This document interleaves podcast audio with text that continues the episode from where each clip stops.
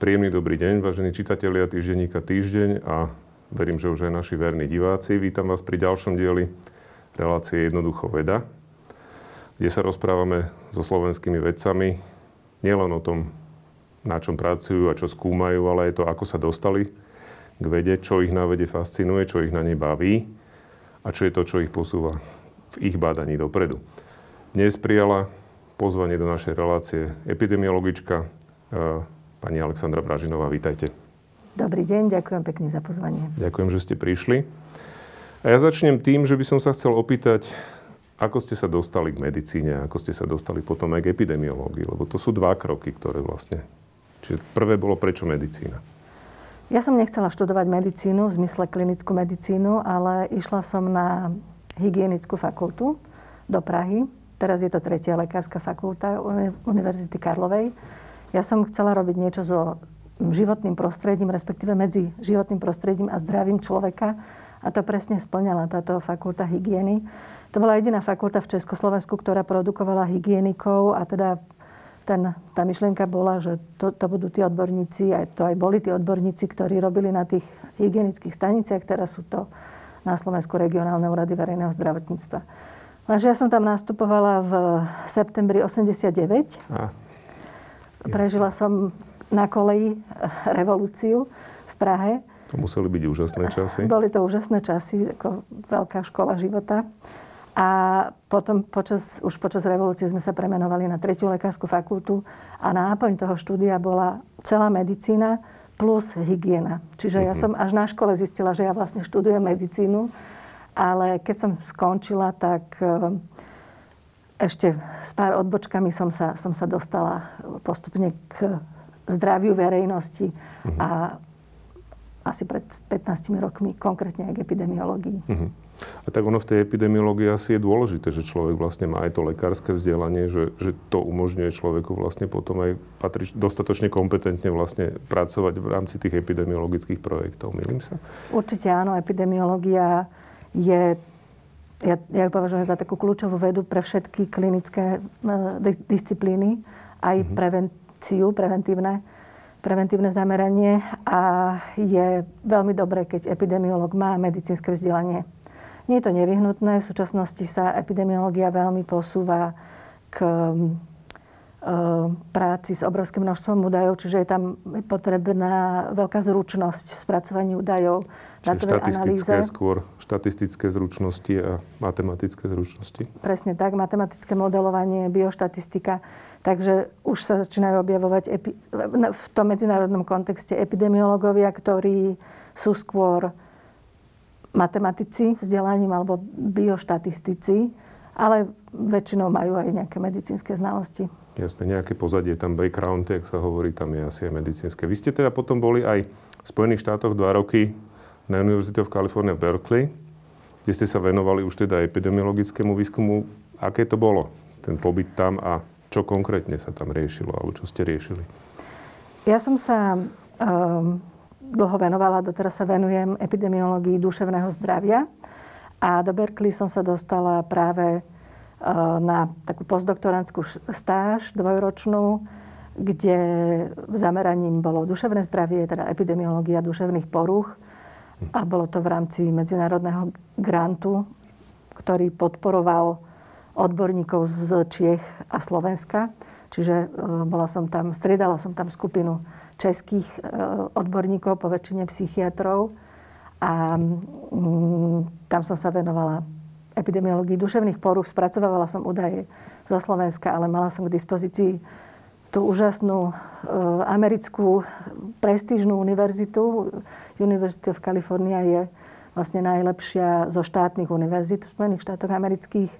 Berkeley je krásne mesto, čiže mala som k dispozícii jednak teda veľmi pekné a podnetné prostredie, ale aj odborníkov, pedagógov, výskumníkov, databázu odborných publikácií. Bola to veľká skúsenosť. Čiže človeka to tak ešte naštartuje, motivuje nejak pohnúť sa ďalej a aj nejaké možno iný spôsob práce, ako sa vtedy možno v Európe pracovalo? Určite. Videli ste tam rozdiely v tom, v tom spôsob, prístupe k tomu, ako sa povedzme v tejto oblasti pracuje? Určite áno. Tam som zažila, toto bolo obdobie 2004-2006 a tam som videla, ako funguje taký ten vyspelý akademický svet, výskum v akademickom prostredí, ako je dôležité korektne publikovať, um, ako je dôležité stále pracovať uh, aktívne na, na svojom výskume. Um, pamätám si také základné pravidlo, čo mi ten môj hlavný mentor povedal, že vždy musím mať uh, minimálne tri odborné články rozpracované, jeden podaný, jeden tesne pred dokončením a jeden taký začatý. A to isté s grantami, neustále podávať žiadosti o, o nový výskum. Čiže veľa ma to naučilo a keď som sa vrátila, tak bolo ťažké e, akceptovať, že u nás to ešte tak nefunguje. A v podstate doteraz sa snažím zlepšovať ten priestor okolo mňa, aby sa podobal tomu, čo som videla v Amerike pred už viac ako 15 rokmi. No, je, to, je to asi ťažké, nie je to jednoduché, že predsa len tie, tie štruktúry tu sú asi aj iné a, a aj tá filozofia toho výskumu je asi iná. Ale poďme naozaj k tomu trošku, že teda epidemiológia. Ja keď som sa pred chvíľou rozprával so Števom Hrybom, tak tiež nie úplne e, sa mi zdalo, že rozumie tomu pojmu. Takže skúsme to trošku vysvetliť, že to nie je len, že sa to netýka len epidémií ako takých, ale teda aj, aj oveľa, že je to oveľa širší pojem. Ja som kedysi dávno počula také, takú metaforu, e, ktorá sa mi zdá celkom vystižná. Ide, idú lekár, klinický lekár a epidemiolog po, po e, brehu rieky dolu prúdom a teraz vidia topiaceho sa človeka. Ten lekár tam skočí, vyťahne ho, začne ho oživovať. Epidemiolog naopak sa, sa zvrtne na opätku a kráča proti prúdu rieky preč a ten lekár na ňo volá, čo robíš, vráť sa, poď mi pomôcť. Tohto človeka musím proste skriesiť. A on hovorí, nie, nie, ja som epidemiolog, mňa nezaujíma tento jeden konkrétny človek. Ja potrebujem zistiť, prečo ten človek padol do rieky, alebo teda kde padol, a musím robiť všetko preto, aby ďalší ľudia takto neskončili. Čiže je to samozrejme s veľkou nadsázkou, ale epidemiolog e, sa pozera na populáciu z vrchu a v epidemiológii skúmame, ako sú rozdistribuované, rozložené ochorenia v populácii, prečo niektoré populačné skupiny sú vo vyššom riziku ochorieť oproti iným. Definujeme, identifikujeme tie, tie populačné skupiny a e, skúmame determinanty chorôb, čiže faktory, ktoré sa podielajú na, Príčiny, na tom. to, čo po, sa podiela na tom. Áno, prečo, prečo niektoré ochorenia vznikajú, faktory, ktoré sa podielajú na progrese tých ochorení a na dopade. No a, a tý, týmto skúmaním vlastne poskytujeme podklady pre lepšiu liečbu, lepšiu diagnostiku, lepšiu kvalitu života a prevenciu nejakým a spôsobom. prevenciu, ak sa dá. samozrejme. Hej, jasné. Uh, vy ste spomínali to, že teda venujete sa dlhodobo, dlhodobo epidemiológii duševného zdravia. Uh, tam, tam v podstate uh, ste v mnohých projektoch, ktoré sa týkajú teda tý, tejto oblasti. Uh, viem, že ste publikovali aj práve zistenia, ktoré teda boli relatívne šokujúce. Súvisí to aj zrejme aj s tou spoluprácou s Ligou za duševné zdravie. Možno aj tomu by sme sa trošku mohli venovať, že ako, či, či to bolo naozaj, že cez tú prácu ste sa dostali k tej Lige za duševné zdravie a to bolo nejakým spôsobom aj podnet k tomu pokračovať v tomto, alebo naopak?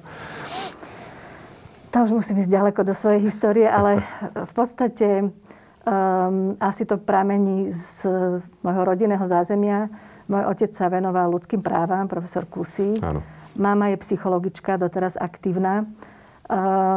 A ja keď som sa teda po skončení školy m, mm, začala zaoberať e, e, výskumom. E, keď som, keď som sa dostala k výskumu, tak nejak prirodzene som dokonvergovala k právam pacientov. Áno.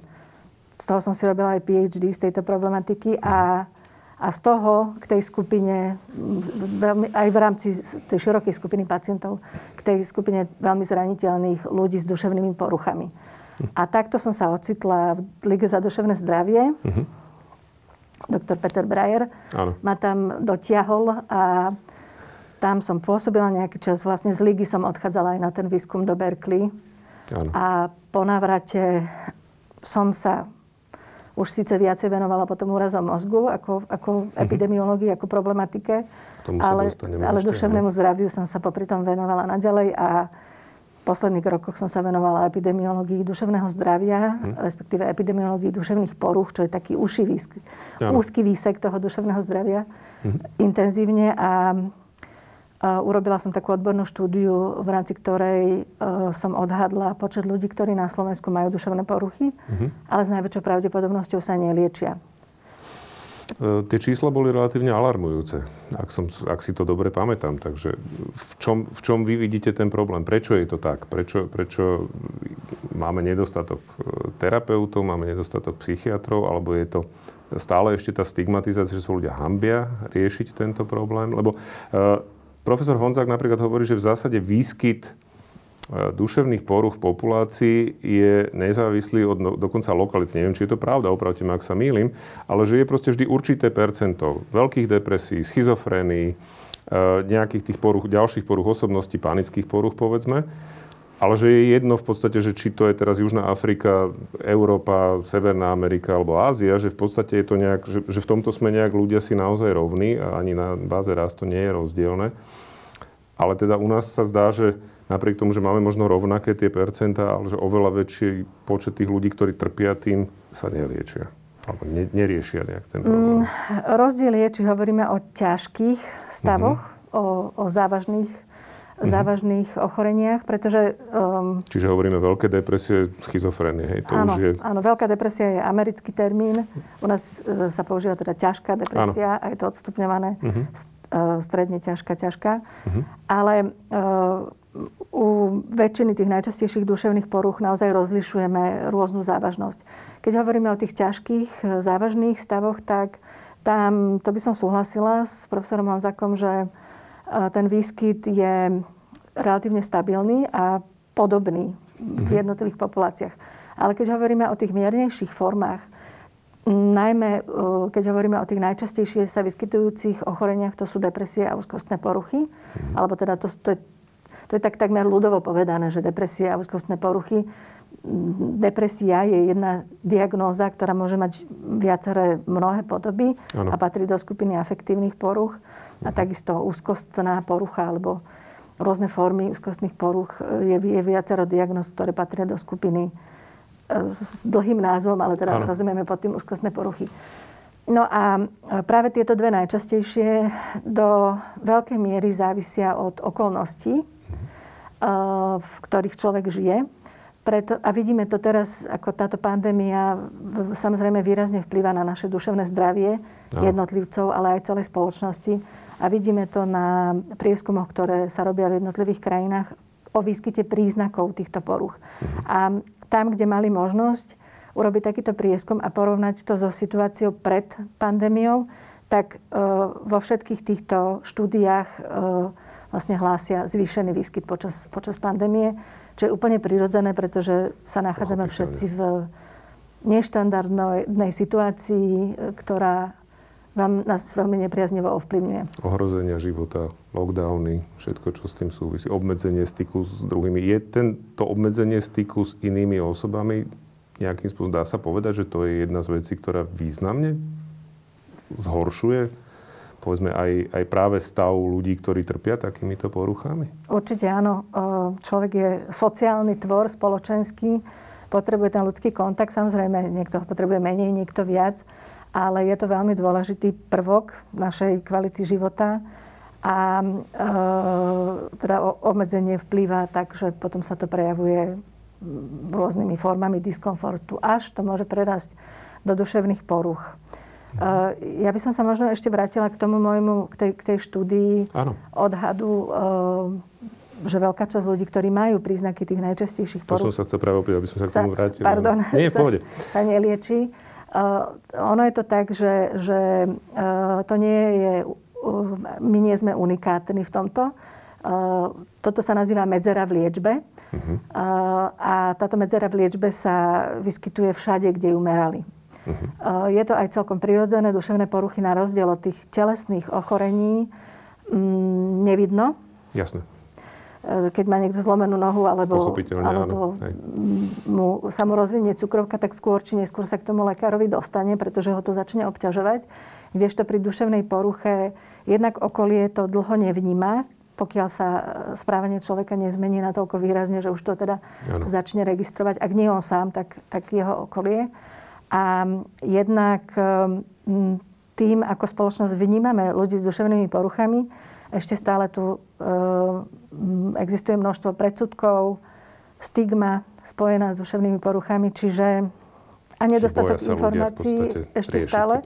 Áno, čiže, čiže je to kombinácia viacerých faktorov. Jednak človek často nevie, že to, čo ho trápi, sú vlastne prejavy rozvíjajúcej sa duševnej poruchy, ktoré sú z veľkej časti liečiteľné. Nevie to, pretože nemá dostupné tie informácie.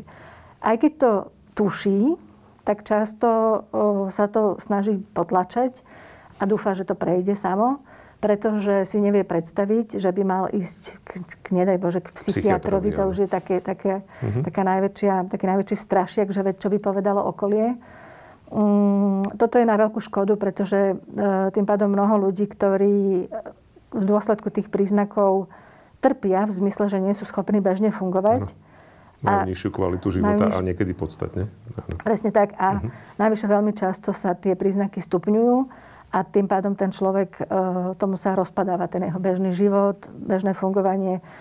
Často v tých najhorších prípadoch sa rozpadne aj rodina, mhm. pretože mm-hmm. tá a rodina to neuniesie. vo vzťahoch vôbec. Áno. Mm-hmm. Takže e, aj, a hovorím, je to, je to veľká škoda, pretože vo, dovolím si tvrdiť, väčšine takýchto prípadov by odborná pomoc tomu človeku výrazne pomohla. A ešte by som možno dopovedala, že e, teda čo hovorím, keď, keď presviečam ľudí v nejakej krízovej situácii, aby sa obratili na odborníka, že aj keď mám pocit, že sa s mojim duševným zdravím niečo deje, nemusím utekať hneď k psychiatrovi, keď je to to, čoho sa bojím, pretože máme tá škála odborníkov, ano. ktorú máme k dispozícii, je širšia. Máme psychológov, máme psychoterapeutov, teraz sa rozvinuli rôzne online a telefonické poradne, čiže dá sa postupovať mhm. malými krokmi tej pomoci.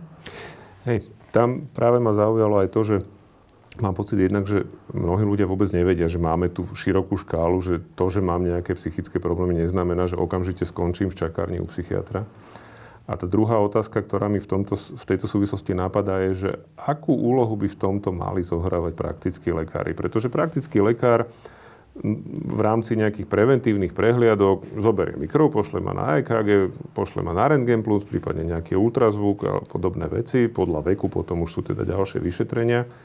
Ale nemám pocit, že by praktickí lekári akýmkoľvek spôsobom riešili tú oblasť duševného zdravia, že teda sa s tým pacientom skutočne aj porozprávať a skúsiť zistiť, že aspoň je tam šanca, že by ten praktický lekár, ak bude správne vyškolený, dokázal aspoň nejak základnom, základ, urobiť nejaký základný taký screening, že či ten človek náhodou nie je a potom teda samozrejme poskytnúť mu aj patrične ho nasmerovať možno na tú, ten, ten správny smer nejakej liečby alebo nejakej pomoci?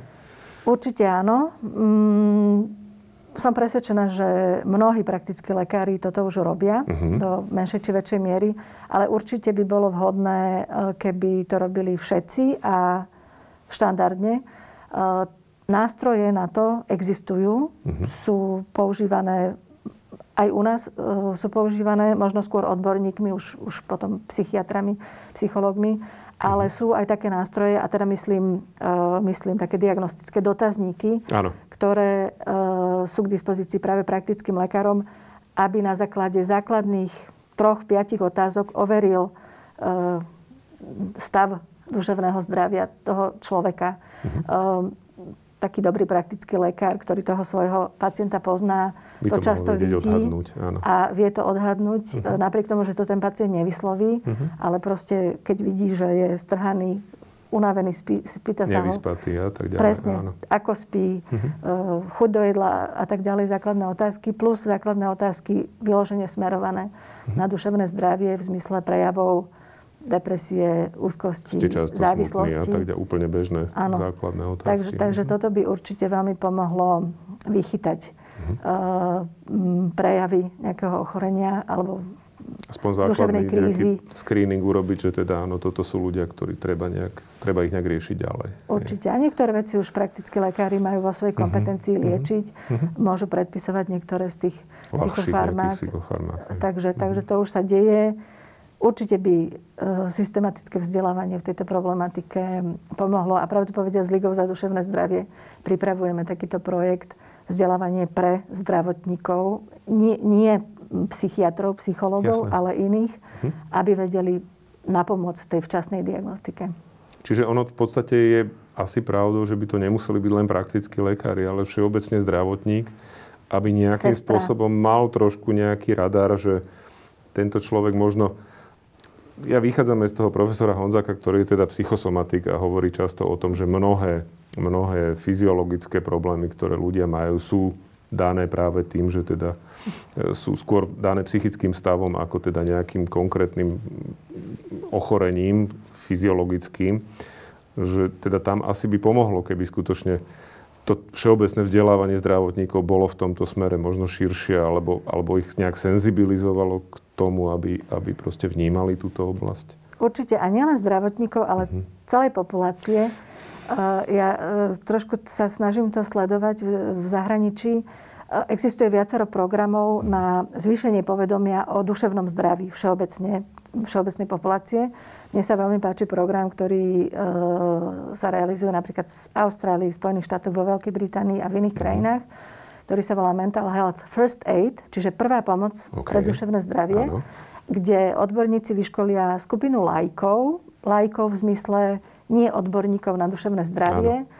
vyškolia ich teda v v tých základných príznakoch duševných poruch a práve v tom, že, že čo robiť, uh-huh. na koho sa obrátiť, ale aj také základy psychohygieny, uh-huh. ako si udržiavať to dobré duševné zdravie a tak ďalej. Čiže taký, taký základný kurz. A títo vyškolení ľudia, oni sa aj nazývajú potom, že mental health first aiders, uh-huh. čiže to sú takí záchranári Áno. pre duševné zdravie. A oni ale nerobia nič extra, oni fungujú na svojich pracoviskách, ale tým, že sú vyškolení, vzdelaní, tak uh, Eh, dávajú pozor na to, že či v ich okolí niekto náhodou nezačne uh-huh. prejavovať eh, príznaky toho, že by možno potreboval nejakú pomoc a v tom prípade aktívne idú, porozprávajú sa s ním, snažia sa mu pomôcť. Uh-huh. Plus, ak majú možnosť, tak ešte robia aj také nejaké prednášky, prezentácie pre svojich kolegov. Veľmi dobre to funguje. Podľa mňa by bolo výborné, keby sme niečo také zavedli na Slovensku. Už sme trošku o tom začali uvažovať ešte pred koronou. Uh-huh. Teraz sa to trošku odsunulo. Ja viem, že vy chodíte teda, alebo riešite aj otázku, povedzme teraz, keď to spojíme s tou koronou, že riešite otázku, povedzme, aj, aj ste mali o tom aj články, že ako riešiť vlastne testovanie pracovníkov, alebo vôbec správanie sa firiem v rámci šírenia covidu a tak ďalej. Bola by cesta možno spolupráce s veľkými slovenskými firmami, ktorým by asi tiež malo záležať na tom, že teda tých pracovníci, ktorí majú podávať nejaký výkon, aby boli aj teda psychicky v pohode a aby, aby to ich duševné zdravie bolo nejakým spôsobom... Lebo mnohé firmy už dnes robia také, že máte nejaké preventívne prehliadky, prispievajú na nejakú, ja neviem, dentálne veci a tak ďalej. Je, bola by cesta aj možno týmto smerom, že skúsiť sa baviť s tými veľkými zamestnávateľmi, mm. že mhm. počúvajte, nie len to fyzické zdravie je dôležité, ale že tí ľudia, ak vám na nich naozaj záleží, tak možno ten psychický, to psychické zdravie môže byť ešte dôležitejšie pre aj ich výkon nakoniec, teda, keď to poviem tak škaredo, že teda tú firmu samozrejme zaujíma výkon zamestnanca. Že toto, či by toto bola cesta možno? Určite áno. Um, duševné choroby, duševné poruchy patria k ochoreniam, ktoré spôsobujú najčastejšie zdravotné postihnutie v zmysle práce neschopnosti. Mm-hmm. To sú tie pojmy absentí, absentírizm, je to ešte tak neporiadne jasné. prekladané z angličtiny, a prezentizm, prezentizm, prezentírizm, mm-hmm. teraz ne, jasné. presné znenie v Slovenčine ešte nemáme, ale znamená to, že človek buď teda vypadne z práce v dôsledku tej krízy alebo duševnej poruchy, alebo je v práci, ale nepodáva výkon. Mm-hmm. Čiže určite pre zamestnávateľov je veľmi rozumné Eh, venovať sa okrem bezpečnosti, pri práci, bezpečnosti a ochrane zdravia pri práci vo veľkej miere aj duševnému zdraviu svojich zamestnancov, pretože sa im to vyplatí, keď to mám povedať takto. Áno. Ako Hovoríme ekonomicky. o podnikateľských subjektoch, im samozrejme záleží v prvom rade na to, aby mali výkon od tých ľudí. Áno. Hm. A vidíme to v, u medzinárodných, alebo mhm. teda nadnárodných korporácií, ktoré to už robia. Uh-huh. Aj, aj, na, na aj na Slovensku za posledných pár rokov sa obracajú takéto firmy napríklad na Ligu za duševné zdravie, mimovládnu organizáciu, alebo aj na iné, alebo na konkrétnych odborníkov s tým, že majú potrebu urobiť nejaký seminár, prednášku, mm-hmm. diskusiu pre svojich zamestnancov o duševnom zdraví. Mm-hmm. Takže určite by bolo vhodné, keby sa, keby sa tak ako, ja, ja vidím veľkú, veľkú e, paralelu práve s tou bezpečnosťou a ochran, ochranou zdravia pri práci, tak by sa mala chrániť aj, tak, takto by sa malo chrániť aj to duševné zdravie. Mm-hmm. A nie len e, v zmysle, keď už dojde k tomu úrazu, keď to tak mám povedať, ano. ale aj, aj preventívne. To prevencia. Mm-hmm. Áno. Veď podstatou dnes, teda, však ja tiež pracujem vo veľkej firme, ktorá pracuje s nebezpečnými látkami, takže aj u nás samozrejme je ten dôraz na prevenciu, pretože keď už sa niečo stane, to už je skutočne neskoro. Otázkou je, uh, možno to budete vedieť, ale napadlo mi len, ako sa o tom rozprávame, že či je nejaká súvislosť medzi výskytom duševných poruch a množstvom pracovných úrazov? Lebo viem si predstaviť, že človek, ktorý je v depresii, ktorý nie je v pohode, ktorý rieši svoje vlastné problémy, sa ani v tej práci, a najmä pokiaľ vykonáva nejaké činnosti, ktoré môžu byť potenciálne, nedokáže tak sústrediť na tú prácu a teda môže predstavovať buď pre seba alebo pre svojich kolegov aj väčšie riziko, lebo jednoducho, alebo pokiaľ má nejaké možno depresívne stavy, neviem, laicky to tak vnímam, že, že tí ľudia často nemajú, až tak veľmi im nezáleží na, na tom okolí a, a že či toto tiež je nejakým spôsobom, či niekto sa tomu venoval, či je tam nejaká korelácia, alebo... Určite áno, uh-huh. pretože dnes sa uh, venuje uh, množstvo ľudí vo výskume všetkému, uh-huh. čo, čo sa dá skúmať. Hej. Vidíme to na, na ra, enormnom raste publikácií, ktoré uh-huh. sú publikované v tých vedeckých odborných databázach, ale priznám sa, ako ja osobne som sa nevenovala takoto, takémuto výskumu, ani teda výskumu. nepoznám výsledky takýchto štúdí, ale určite áno, ako duševné zdravie ovplyvňuje celkový výkon človeka, čiže logicky, um, keď je ten výkon nejak limitovaný, mhm. tým celkovým nastavením, tak tam aj potom klesa pozornosť, mhm. ľahšie sa stane úraz.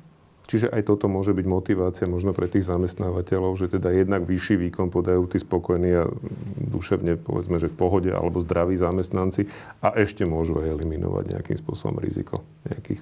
Ale samozrejme ide nám o celú populáciu. Vy ste robili práve výskum, to čo som zachytil, že teda je, čo sa týka suicidných sklonov u, mm-hmm. u mladých ľudí a špecificky u mladých mužov. To viedlo potom možno aj, alebo ak sa milím, opravte ma, ale viedlo to k tomu, že teda ste aj odborným garantom toho, toho programu, ktorý má vlastne deti v úplne rannom školskom veku Áno. Uh, nejakým spôsobom učiť komunikovať svoje uh-huh. emócie, ale asi všeobecne komunikovať, čím sa dostávame k téme komunikácie ako uh-huh. takej. Takže o tom by som tiež rád trošku viac možno uh, sa dozvedel od vás, že teda ano. ako to bolo s, týmito, uh-huh. s touto vecou a teda na čo ste prišli aj v rámci toho výskumu? Uh, v rámci výskumu som sa venovala spolu s ďalšími odborníkmi um, sebe, samovražednosti. Uh-huh. Na Slovensku to znamená uh, miere dokonaných samovražd. Uh, u samovražd rozlišujeme samovražené pokusy a dokonané Áno. samovraždy. Um, čiže ja som viedla a aj odpublikovala štúdiu, kde sme podrobne zmapovali uh, mieru samovražednosti od 93. roku, od vzniku Slovenska do roku 2015 uh-huh. a popísali sme ju v jednotlivých vekových skupinách podľa pohlavia. Len pre zaujímavosť poviem, že mm, e, celosvetovo e, dvakrát viac mužov ako žien e, dokoná svoj život samovraždou. Uh-huh. To je taký celosvetový priemer. Na Sloven- pardon, v Európe je to 4 krát viac mužov ako mhm. žien. Mm-hmm. 4 ku 1 je ten pomer. Áno. Na Slovensku je to 6 ku 1, čiže 6 krát uh. viac mužov Áno. v porovnaní so ženami. A keď sme sa pozerali na tie jednotlivé vekové skupiny, mm-hmm. tak vo vekovej skupine 25 až 35 ročných je to 9 ku 1, čiže 9 krát viac mužov ako, ako žien. Čiže oveľa viac. Do, v, tej, v tejto vekovej skupine dokoná svoj život samovraždou. My sme sa aj snažili e, to korektne interpretovať. Diskutovali sme s odborníkmi. Mm-hmm psychiatrami, sociológmi a tak ďalej, že prečo je to tak. Áno. Tiež s, nemáme za tým konkrétny výskum, ale predpokladáme, mm-hmm. že je to viacero faktorov. Uh, veľmi to zjednoduším, ale poviem, že muži v oveľa menšej miere sú schopní komunikovať, keď majú nejaké problémy. Uh-huh. A práve toto obdobie je také zaťažkávacie. Mladý človek si zakladá rodinu, e, bývanie, začína pracovať, práca. bývanie, uh-huh. presne veľa zmien.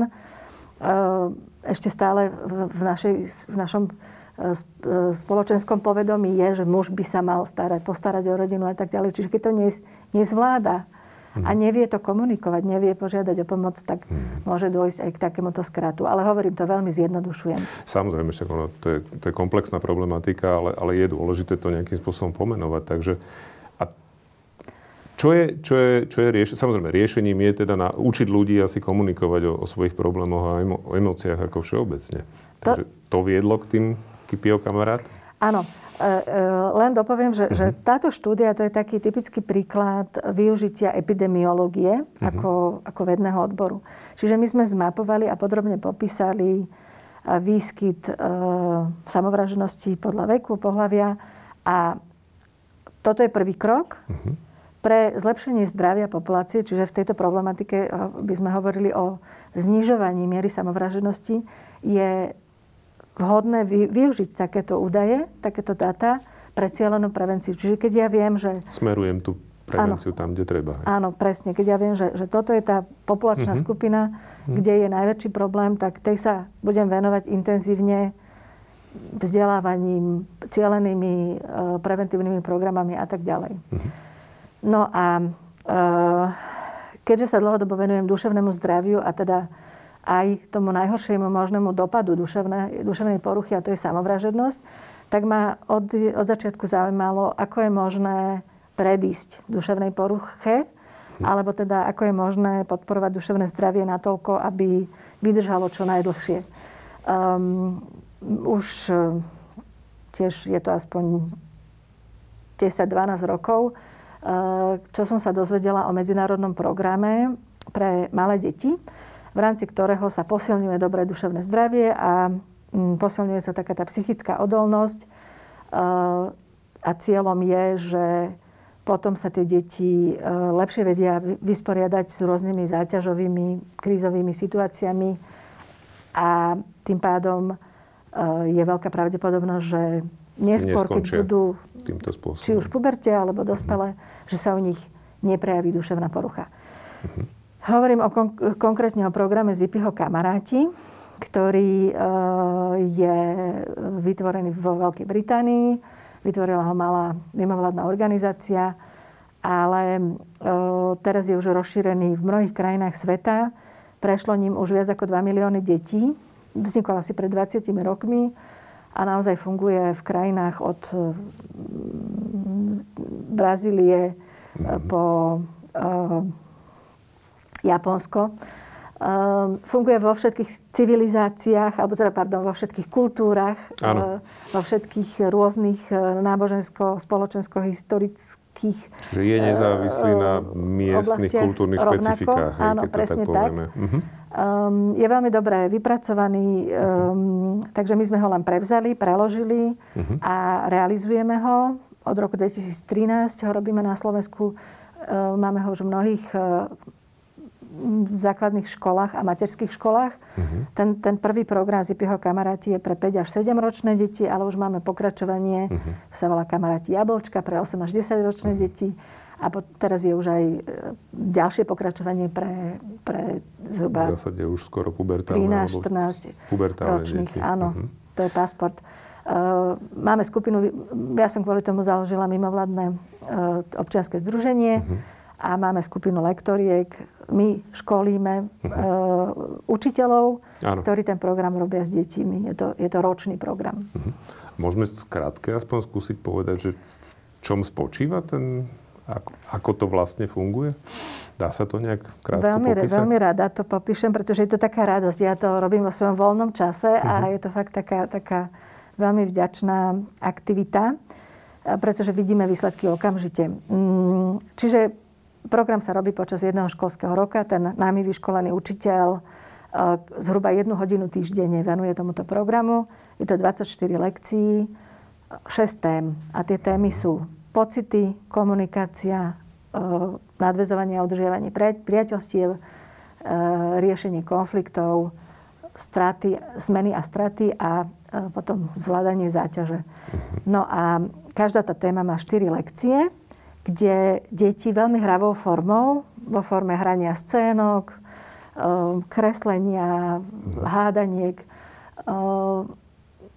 sa venujú tej téme. Čiže napríklad pocity, tam sa deti Jasne. učia v prvom rade uvedomiť si, ako sa cítim v tom danom momente. Učia sa to povedať, popísať. Ano. Deti v tomto vôbec. veku ani, uh-huh. ani nemajú ešte dostatočnú slovnú zásobu na to, aby uh-huh. vedeli povedať, že či sú nahnevaní, alebo možno žiarlia uh-huh. na, Áno, na kamaráta alebo súrodenca. Toto všetko sa učia. A veľmi dôležitý je ten ďalší krok, kedy sa deti učia, čo môžu urobiť, aby sa cítili lepšie. Um, Čiže nie len to vyjadriť, ale aj to spracovať a nejakým spôsobom sa s tým vysporiadať. Áno, a, a teda primárne, čo môžu sami urobiť pre seba, aby sa cítili lepšie. Samozrejme, keď, keď to už presiahne ich schopnosti, tak sa učia v rámci toho programu, ako požiadať niekoho o pomoc. Ja som uh, tak nahnevaný, že už to neviem sám áno. spracovať, tak, tak pomôž mi. idem za niekým, komu dôverujem, mm-hmm. rodič, učiteľ, Mm, súrodenec mm-hmm. a e, proste porozprávam sa s ním, čiže naučím sa to dať von zo seba a, a prijať pomoc. E, v komunikácii sa učia aj deti aj efektívne počúvať, aj povedať to, čo chcem povedať a taktiež e, komunikovať to, že potrebujem pomoc.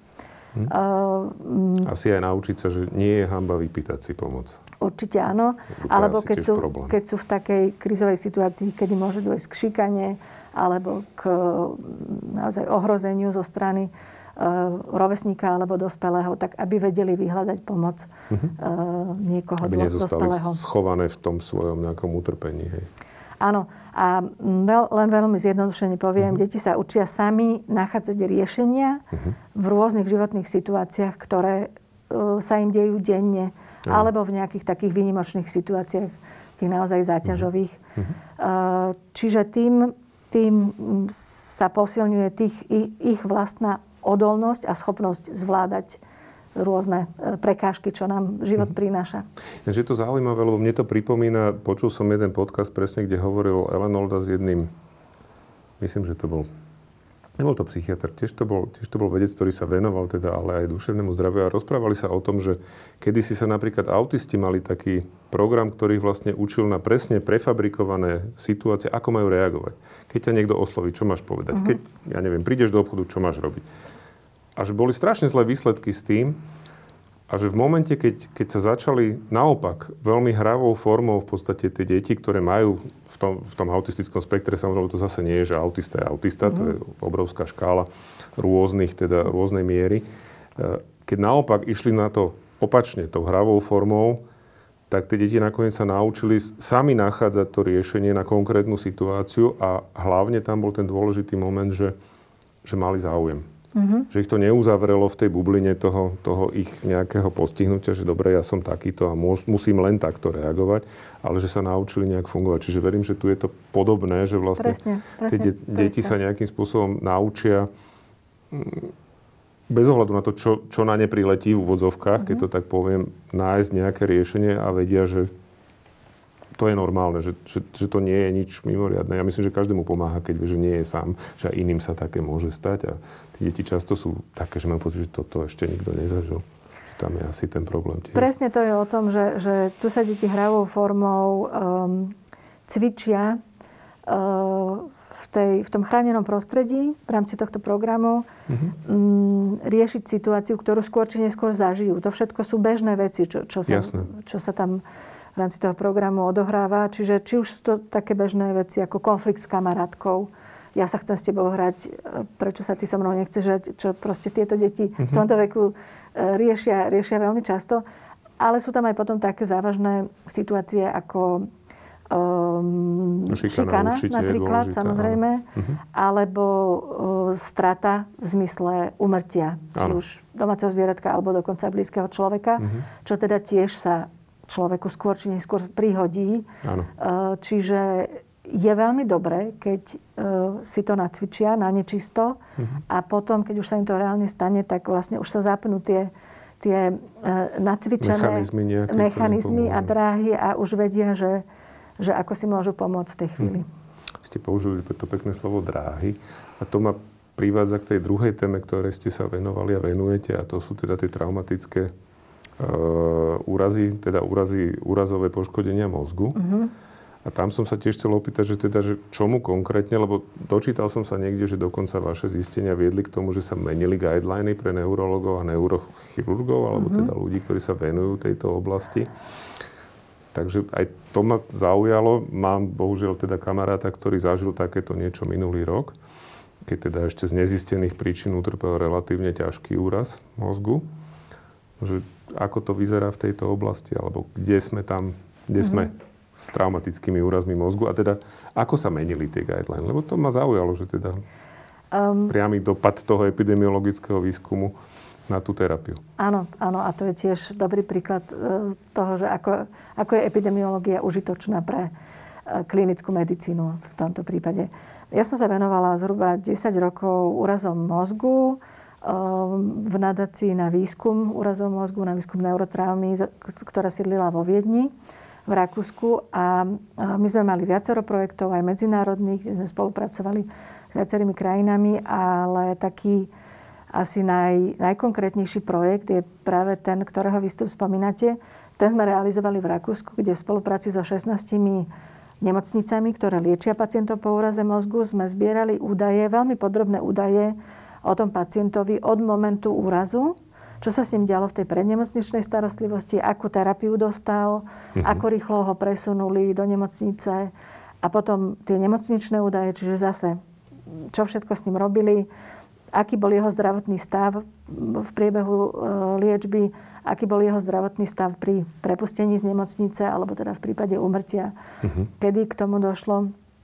A my sme tieto údaje podrobne analyzovali a na základe tejto analýzy sme v spolupráci s tými lekármi z tých jednotlivých nemocníc, ktorí, ktorí tých pacientov liečili, sme v pracovnej skupine vytvorili klinickú smernicu, čiže guideline uh-huh. pre prednemocničnú fázu a skorú nemocničnú fázu liečby pacienta po úraze mozgu. Uh-huh.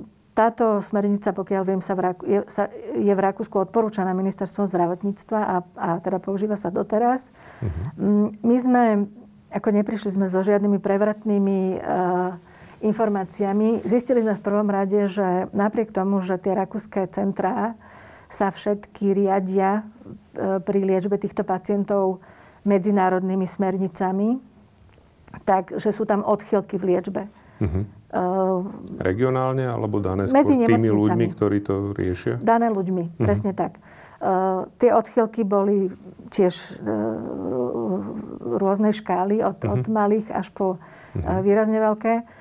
A my sme potvrdili, že tam, v tých centrách, kde dôsledne dodržiavajú tie medzinárodné guideliny, v tomto prípade prijaté Brain Trauma Foundation, uh-huh. americkou spoločnosťou odbornou, takže že tie centra dosahovali najlepšie výsledky. Čiže sme vlastne upozornili, že naozaj treba striktne dodržiavať tieto uh-huh. konkrétne body. Uh-huh. A toto je taký typický príklad, ja to e, často hovorím aj medikom, um, kde e, výstup epidemiológie je dôležitý pre zlepšovanie liečby.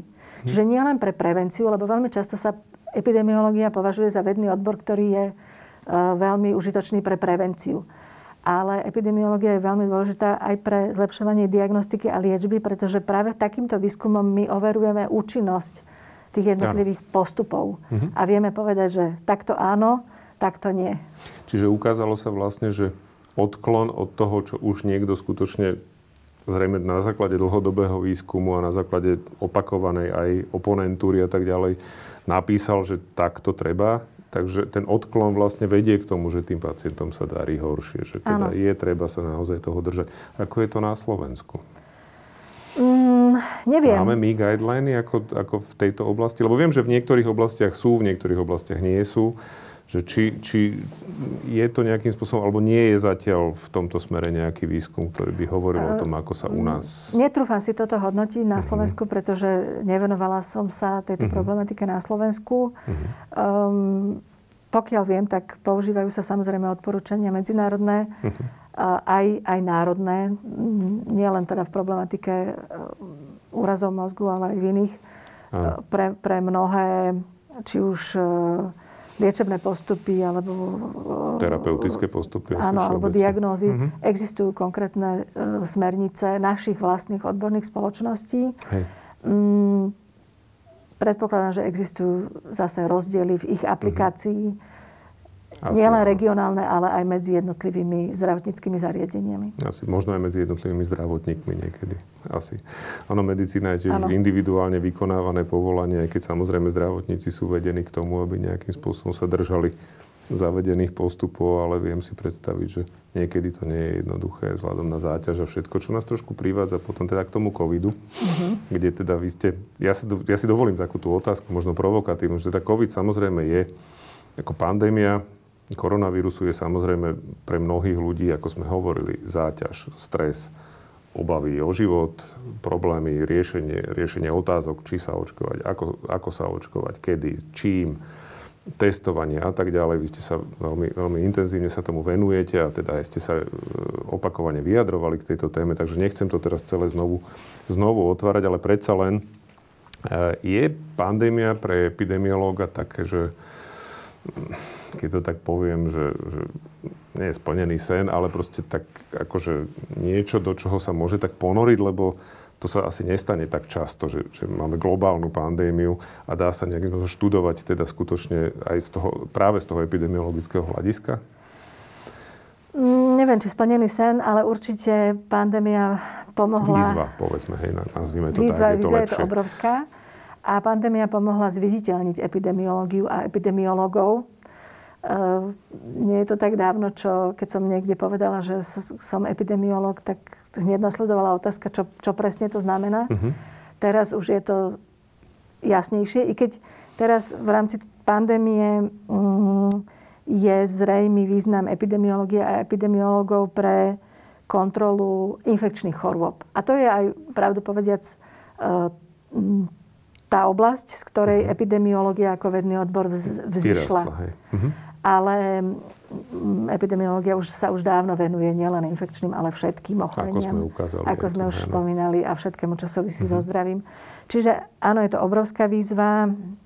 Epidemi- pardon, táto pandémia um, poukázala jednak na dôležitosť toho epidemiologického sledovania a opatrení a jednak na, na naše slabiny, samozrejme, medzery, nedostatky, nedostatky systému um, celého, nemyslím len toho e, epidemiologického, ale celého Reakcie na tú pandémiu ako takého zdravotníckého systému. Áno. Hm? A štátneho aparátu, keď to tak vezmeme, tak. takisto, hej, mhm. musíme bohužiaľ povedať. Hej, jasné. Uh, podľa vášho možno odborného názoru naozaj, ako sme na tom teraz? Lebo teda čísla nám klesajú, očkovanosť nejakým spôsobom predsa len trošku rastie, aj keď teda stále vnímame to, že veľa ľudí váha a špekuluje a rozmýšľa, že či a prečo a majú rôzne obavy, kolujú najrôznejšie neuveriteľné fámy o tom, že čo, čo očkovanie všetko dokáže spôsobiť. Ako to vidíte vy? Teraz sme na tom dobre. Po tej epidemiologickej stránke tie čísla klesajú. Presne ako ste povedali. Um, ale zase na druhú stranu všetci, alebo teda väčšina ľudí už, už sú dlho e, otrávení z tých všetkých reštrikcií, čiže um, predpokladám, že si málo kto vie predstaviť, že by sa to znovu mohlo vrátiť, čo je veľké nebezpečenstvo, mm-hmm. pretože um, za momentálnej situácie je takmer nevyhnutné, nevyhnutelné, uh, že sa teda opäť ten nárast vráti, skôr či neskôr. Mm. Vidíme to na tých krajinách, kde je vyššia zaočkovanosť ako u nás. A teraz majú znova nárast prípadov, napríklad vo Veľkej Británii, ale aj inde, mm-hmm. u, u tej nezaočkovanej populácie. Čiže to, že aj ja, aj teda množstvo ďalších ľudí e, stále hovoríme, že je potrebné rýchlo zaočkovať čo najviac ľudí, ano. tak e, to je proste fakt. Keď to neurobíme, tak... Tak sa nevyhneme tretej vlne. Nevyhneme sa tretej vlne. V akej forme príde, to bude závisieť od viacerých faktorov, ale uh-huh. najmä od, od toho, akú časť populácie budeme mať zaočkovanú, keď sem začnú vo veľkom uh-huh. pribúdať nové prípady. Súvisí to aj s cestovaním samozrejme, čaká nás dovolenkové obdobie, čiže tam je tiež otázka, že, že čo to spraví v podstate s tou epidemiologickou situáciou. Uh, Otázka samozrejme stojí aj tak, že ako pomôcť tomu, aby tých ľudí bolo zaočkovaných viacej, pretože skutočne tých fám je strašne veľa. A na druhej strane som niekde zachytil, že v podstate pri covide špecificky neexistuje úplne jasné percento, že ako, ako vysoké percento populácie musí byť zaočkované, aby sme sa teda vyhli tej tretej vlne. Je to pravda? Áno, to je pravda. To je tá často skloňovaná kolektívna imunita, uh-huh. ktorú chceme dosiahnuť. Čiže uh, tu Imunitu kolektívnu vieme dosiahnuť e, tým, že, že e, zrušíme vnímavosť ľudí, čiže schopnosť sa nakaziť. To vieme teda odstrániť jednak tým, že človek prekonal ochorenie a jednak očkovaním. Mhm. Ale očkovanie je oveľa spolahlivejšie v e, odstránení vnímavosti, pretože keď človek prekonal ochorenie, tak tá jeho imunitná odpoveď závisí od viacerých faktorov, aj od toho, aký mal priebeh, aj od toho, teda kedy, bol, kedy bolo to ochorenie. Ktorý Pred... možno typ vírusu vôbec, vôbec na um, ktorý prekonal? Môže to mať vplyv? Um, skôr samotný priebeh ochorenia, uh-huh. ale dokonca už teraz sa potvrdzuje, že imunitná odpoveď je veľmi individuálna uh-huh. a, mhm. a to, čo sme si mysleli dlho, že, že čím horší priebeh, tým výraznejšia imunitná odpoveď, mm. tak ukazuje sa, že, že už to neplatí celkom. Um, chcem tým povedať, že imunitná odpoveď po ochorení je menej spolahlivá, ako, ako, ne, áno, ako imunitná odpoveď mm. nastavená očkovaním. A navyše teda, keď človek prekonal to ochorenie pred 3 čtvrte rokom, rokom, tak e, tá protilátková odpoveď už s najväčšou pravdepodobnosťou mm. poklesla na minimum, čiže odporúčame každému, kto prekonal ochorenie, aby sa dal zaočkovať, pretože to očkovanie návodí spolahlivú ochranu. Na ako dlho to ešte zatiaľ nevieme, určite na Ale ten čas, ktorý som mesiacov. zachytil, tak sa stále predlžuje v podstate asi aj podľa toho, ako je ako, ako stúpa ten, tá, alebo rastie ten čas, počas ktorého sú ľudia zaočkovaní. Áno, to nemôžeme vedieť, kým, kým ten čas nedosiahneme. Čiže keď boli väčšia skupina ľudí po 9 mesiacoch sa zistilo, že stále Ešte to funguje, majú, tak vieme, OK, 9 mesiacov. Keď to bude 12 mesiacov, tak asi a potvrdí sa, že to teda stále mm, funguje, tak mm-hmm. to bude 12 mesiacov. Predpokladám, že nejak takto sa asi postupuje, lebo Presne. skutočne veľmi rýchlo sa začalo očkovať a ešte máme veľmi krátky čas v podstate počas ktorého je veľká skupina ľudí zaočkovaná. Takže presne, presne. A, t- a tú imunitnú odpoveď u ľudí po očkovaní intenzívne sledujeme. Uh-huh. Aj my u nás na Slovensku vo viacerých výskumných projektov. Len teda, aby som to dopovedala, uh-huh. primárne sa kolektívna imunita počíta podľa eh, toho, koľko je jeden infikovaný človek schopný nakaziť ľudí. Čiže uh-huh. podľa šírenia, podľa toho rozsahu Áno. šírenia infekcie. Lenže pri covide to komplikujeme tým, že e, nastavujeme rôzne opatrenia, mm-hmm. izolácia, rúška, odstupy a tak ďalej. Čiže my my um, znemožňujeme, alebo teda spomalujeme týmto šírenie a zase na druhú stranu, keď nám sa prichádzajú infekčnejšie varianty, mm-hmm. tak tieto šírenie zase zrýchľujú. Čiže... čiže uh, tam veľa faktorov v tých dátach, áno. ktoré to nejakým spôsobom krivia. Veľmi sa to hýbe, tak my mm-hmm. nevieme presne povedať, že potrebujeme zaočkovať, ja neviem, 70% mm-hmm. alebo 65 alebo 75. Mm-hmm. Odhadujeme, že je to, mm, potrebujeme zaočkovať väčšinu populácie na 75, na 70% A to je teda, zdá sa, veľmi ťažká úloha. Je to výzva. Takže ja, ja som rád, že o tom aj tu hovoríme, pretože ja som takisto úplne jednoznačne za to, aby sa každý, kto môže, kto skutočne nemá zdravotné problémy, také, ktoré mu bránia, tak aby sa dal zaočkovať, lebo čo sledujem teda tie správy, tak v podstate, či sú to tehotné ženy, či sú onkologickí pacienti, autoimunitní pacienti, ktorí nie sú úplne v akútnej fáze ochorenia, že prakticky skoro každý sa môže dať zaočkovať, že to skutočne nie je problém. Hovorili sme aj tu s, s pánom Čekanom o tom, že teda rôzne fámy a mýty o zmene DNA a podobne, neplodnosti, neviem čom, že tiež sú nezmysel. Čiže je tam trošku vidieť zase tiež zlyhanie toho štátu, že by mal teda podstatne masívnejšie informovať ľudí? Mm.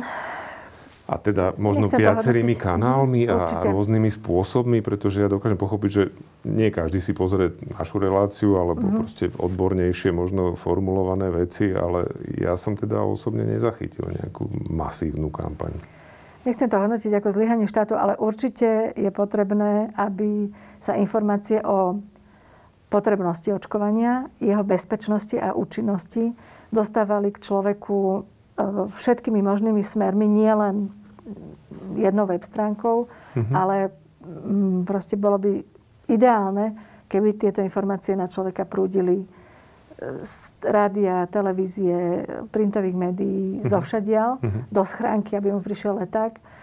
Mm, ako tiež sa stretávam často s e, ľuďmi, ktorí váhajú, či sa majú dať zaočkovať, alebo dokonca sú úplne proti očkovaniu a robím, čo, čo môžem, čo je v mojich silách, aby som tieto obavy alebo nepravdivé informácie e, nejakým spôsobom ovplyvnila.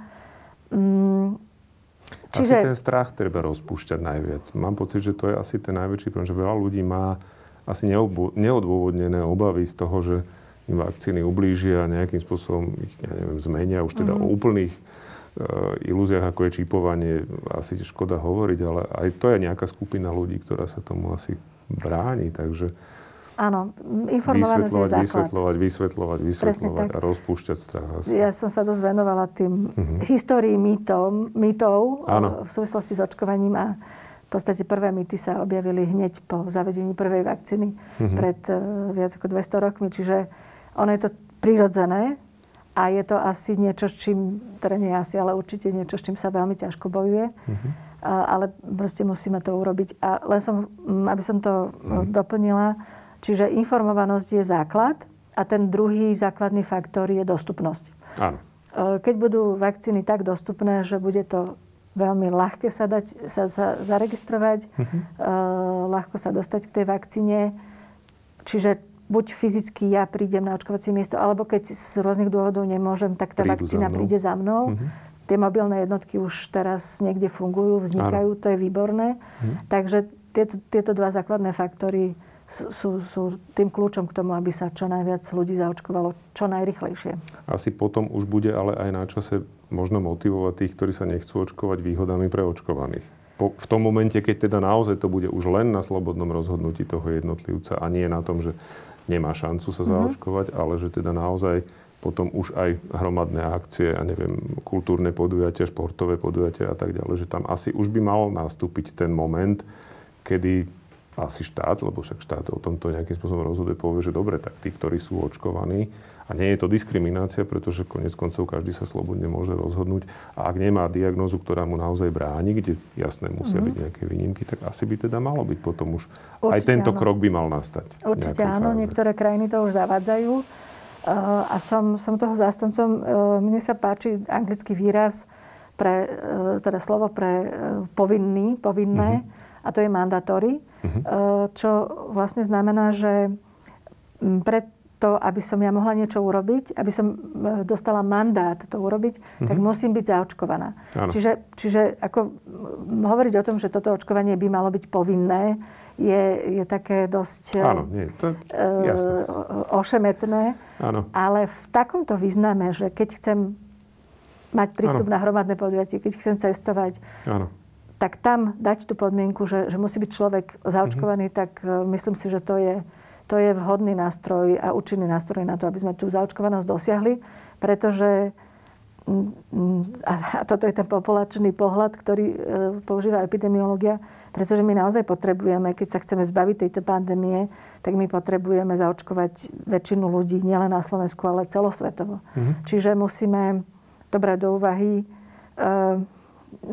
aj Z toho globálneho Z toho pohľadu. globálneho Ako z pohľadu. celkovej spoločnosti. A nie je to len o tých individuálnych právach. Určite áno a preto by každý človek to mal zvažovať aj nielen z toho svojho individuálneho sebeckého pohľadu, Áno. ale aj pre dobro spoločnosti, čo chápem, je pre mnohých ľudí ťažké. No ono v tej dobe, v ktorej žijeme, kde, kde tie moje vlastné práva a moja vlastná sloboda často sú až, až dezinterpretované tým spôsobom, že nemusím brať ohľad na nič okolo, tam chýba tá, tá, tá nejaká spoločenská empatia, možno naozaj voči tým ostatným. Ja to niekedy prirovnávam k tomu, že keď chcete šoferovať, musíte mať vodičský preukaz. Že jednoducho, vy máte právo vlastniť auto, máte právo ho šoferovať, ale štát vám predpíše, že musíte mať vodičský preukaz, pretože inak ohrozujete svoje okolie. Lebo neviete šoferovať, hrozí, že niekoho zabijete. No, mm-hmm. keď sa môžete očkovať a chcete niekam chodiť, kde, môže, kde by ste mohli ohroziť teda nejakých iných ľudí, ktorí sa možno očkovať nemôžu, tak musíte mať očkovací preukaz. Mm-hmm. Čiže túto paralelu som postavila, väčšinou mi funguje, že teda ťažko sa na to nejak dá inak, lebo je to, to podobné, nie je to mm-hmm. úplne to isté, ale tiež je to nejakým spôsobom štát stanoví, máte právo, môžete šoferovať auto, áno, ale musíte splniť nejaké podmienky. Čiže je to niečo také, hej, tiež ten vodický preukaz je vlastne mandatory, dávam ten mandát na to, že mhm. môžete za tým volantom sedieť. Takže áno, v tomto úplne súhlasím, to je, to, je to isté. Áno. Takže dúfajme, že nejakou trpezlivou prácou v kombinácii možno s výhodami pre očkovanie nich sa podarí teda Hovoríme o Európe stále, alebo teda mm. o prvom svete, lebo samozrejme tretí svet je na tom oveľa horšie. Tam teda pokiaľ tak počúvam tie správy, tak Afrika budúci rok o dva roky. Mm-hmm. To ano, asi to... tiež nie je úplne dobré, lebo to zase napomáha tvorbe mutácií, keď sú nejaké super ohniska, kde je veľa nakazených ľudí. Áno, to je ideálne prostredie. Byť to... India teraz napríklad. Presne. Čiže populácia, kde je nízka zaočkovanosť, kde má vírus príležitosť sa šíriť rýchlo, infikovať veľa ľudí naraz, kde je veľa ľudí e, chorých, dlhšie s príznakmi. Ano. Tam si vírus, zase to veľmi zjednodušene poviem, vyskúša rôzne genetické mutácie a tá, ktorá je eh, najvýhodnejšia, ktorá sa najrychlejšie šíri, tak tá prevládne a takto mhm. vznikajú tie nové varianty. A potom pri eh, teda v dnešnej situácii, kedy cestujeme po celom svete, nevyhnutne skôr či neskôr dôjde k rozšíreniu tých lokálnych variantov mm. aj do iných krajín. Mm. Takže to je tiež jedna z, jeden z dôvodov, prečo sa snažiť o to očkovanie, nie len u nás, kde je to samozrejme v našom záujme, ale teda prakticky celosvetovo. OK, ďakujem veľmi pekne. Ja mám na záver, tak ako vždy, takých 7 krátkých otázok, Áno. ktoré povzbudzujú ku krátkej odpovede, nemusí byť úplne krátka. Čo si pamätáte ako prvú vec, ktorá vo vás v detstve vzbudila zvedavosť? Spomeniete si? Mm, dažďovky. OK. To je Pamätám výborné. si, ako sa plazili po mhm. chodníku uh-huh. a sme ich skúmali uh-huh. so spolužiakom. Super, výborne. Isaac Newton povedal, ak dovidím ďalej, je to preto, že stojím na pleciach obrov. Na čích pleciach stojíte vy? Mojich rodičov. Uh-huh. Super. Ktorú časť výskumu si najviac užívate? Čo vás najviac baví? Mm, koordinácia týmu. Uh-huh. Koordinácia pracovnej skupiny. Uh-huh s tým, že vyskúšala som všetko, teda od písania toho projektového zámeru až po publikáciu výsledkov a tá práca, keď, keď, tá, tá časť, keď sme ponorení do toho. Te, teraz to veľmi intenzívne robíme v mhm. rámci výskumu protilátok, uh-huh. kde chodíme na viaceré miesta zbierať a vždy nás je okolo 10 členná skupina a ja to celé koordinujem. To, to ma Takže baví. už taká tá manažerská trošku. Áno. Odborno-manažerská práca. Áno. Uh-huh. Jasné. V živote vedca, ktorý bol váš najlepší moment? Mm-hmm. Najlepší moment? Uh, to sú také tie momenty, kedy mi uverejnili e, článok v prestížnom časopise. To, to mm-hmm. viem, že je veľká úlava, ale teda to je dlhý proces. A niekedy človek už potom sa ani nevládze z toho tešiť. a, Teraz v rámci pandémie to boli tie pracovné stretnutia u pani prezidentky, kde uh-huh. som si uvedomila, že, alebo teda som bola veľmi potešená s takouto dôverou uh-huh. od najvyššej predstaviteľky štátu. Jasné. A naopak, ktorý bol najhorší? Spomeniete si na nejaký vo vedeckom teda uh-huh. živote? Mm, veľmi frustrujúce sú vždy odmietnutia grantu, kedy človek uh-huh. stráví týždne písaním e, projektu a, v koneč- a je presvedčený o tom, že je to geniálne a výborne popísané, pretože viem, že som do toho vložila veľa Áno. energie, úsilia uh-huh. a potom teda príde zamietnutie. Uh-huh. Viem si predstaviť, to musí byť veľmi frustrujúce. Čo vám dáva seba dôveru? Mm, zase rodina. Uh-huh. A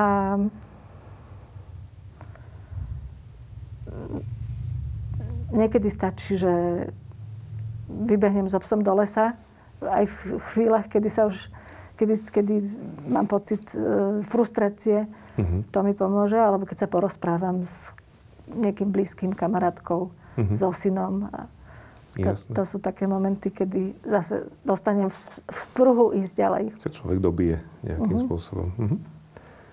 Čo je treba podľa vás urobiť, aby sa viac ľudí na Slovensku nadchlo pre vedu? Mm, lepšie vzdelávať už uh-huh. od základnej školy uh-huh. o význame vedy, o rôznych vedeckých metódach, o využití rôznych vedeckých e, oblastí a vytvoriť lepšie podmienky pre vedu a výskum. Je veľmi málo e, tých celkových prostriedkov finančných, ktoré sú venované vede a výskumu na Slovensku v porovnaní s inými krajinami.